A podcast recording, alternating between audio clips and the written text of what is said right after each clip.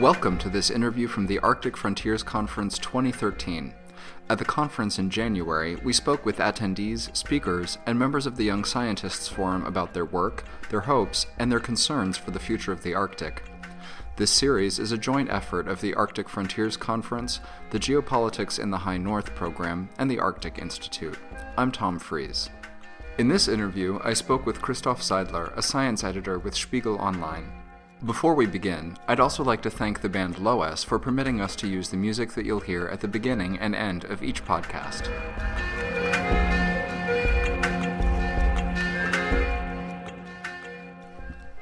Hi there, Christoph, and thanks a lot for taking a few minutes to talk with me.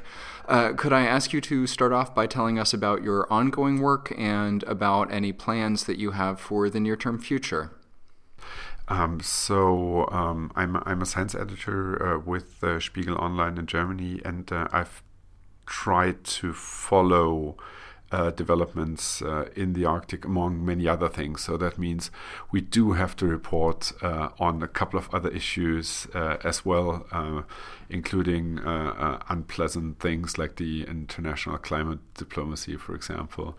Um, what what I find interesting is that people are more and more paying attention to what's happening in the Arctic and if possible, I'd, I'd like to follow that. Um, if ever there's a chance to actually go out and see what's happening, uh, that's actually something that uh, that I would love to to do because um, I mean we we uh, in some cases talk from a very from a very distant perspective. I mean, when you when you look at Central Europe, we're quite far away from the Arctic. Um, at the same time, there's there's a big interest in the region and in what's what's happening here. So, ideally, I can try to come up here every now and then and see what's actually happening and how the also how the people around here perceive our interest uh, in the region.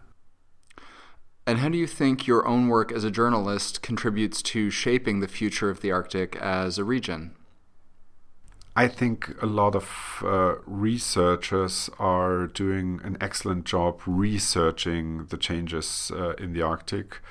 Our job as uh, journalists, maybe as science journalists in particular, is to actually translate translate that? I mean, you, you have a lot of uh, overview reports produced with uh, several hundred pages each, and nobody, including policymakers, has the time to read that.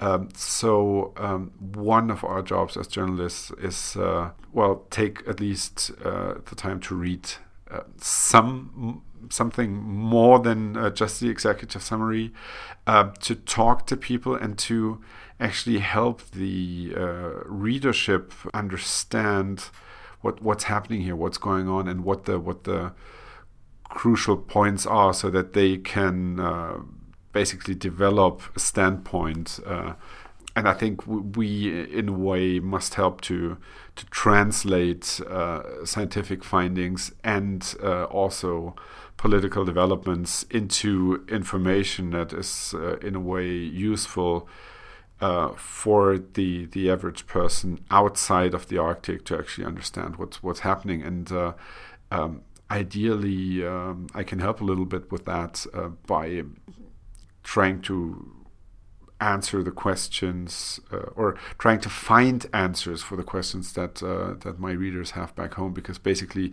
I'm I'm just a tool to pose these questions to, to the people that uh, our readers uh, don't have the opportunity to, to actually meet in person. I have the privilege to do so every now and then.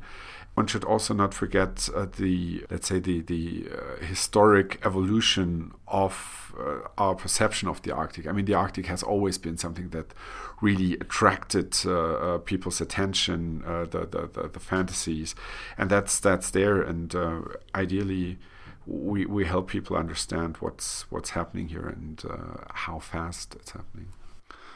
In your work, you're not just contributing to the overall discussion of Arctic issues, you're also an observer, of course.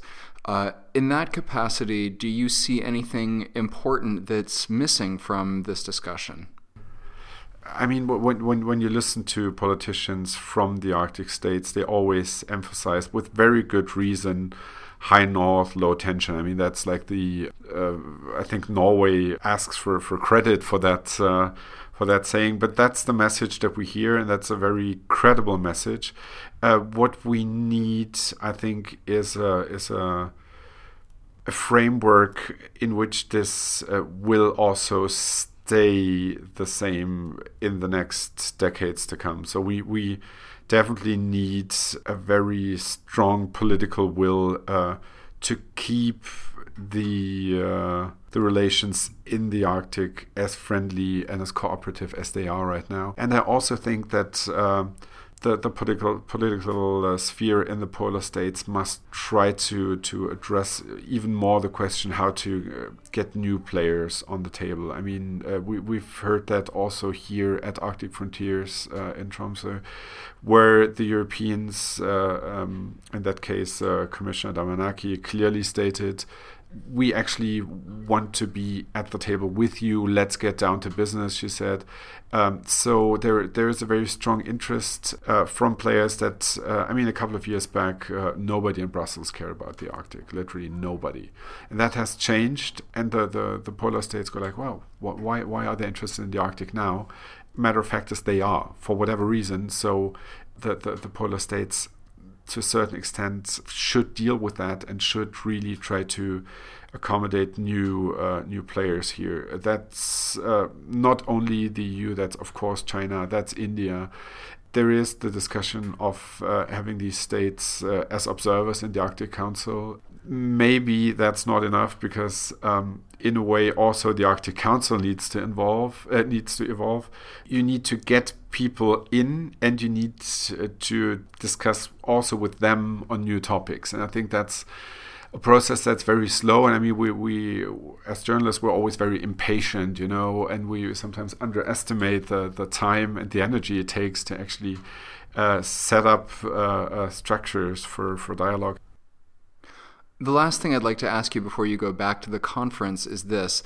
What do you see as the value of Arctic Frontiers? Why do you invest the time and energy necessary to come to this event? Tromsø in itself is a very attractive place to come to. So a lot of people uh, travel here that probably wouldn't go anywhere else. So, um, so a lot of people um, come to Tromsø, which then means if you do come as well, you have a chance to meet really the key players.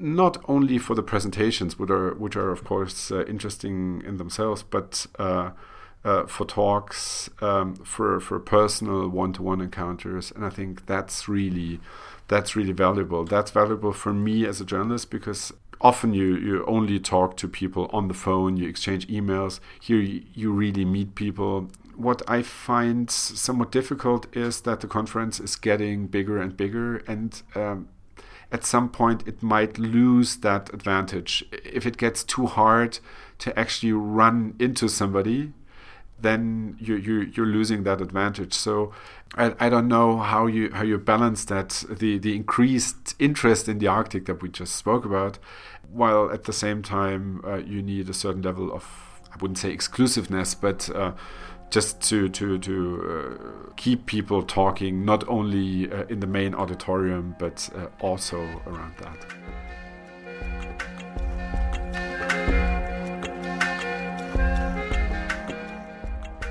Thanks for joining us for this interview. You can hear others from this series on iTunes or via our websites, arcticfrontiers.com and thearcticinstitute.org. The music you've heard at the beginning and end of this interview is from Loess, from their album Wind and Water. You can hear more samples of their music or purchase their albums on iTunes. Just search for their name, which is spelled L O E S S.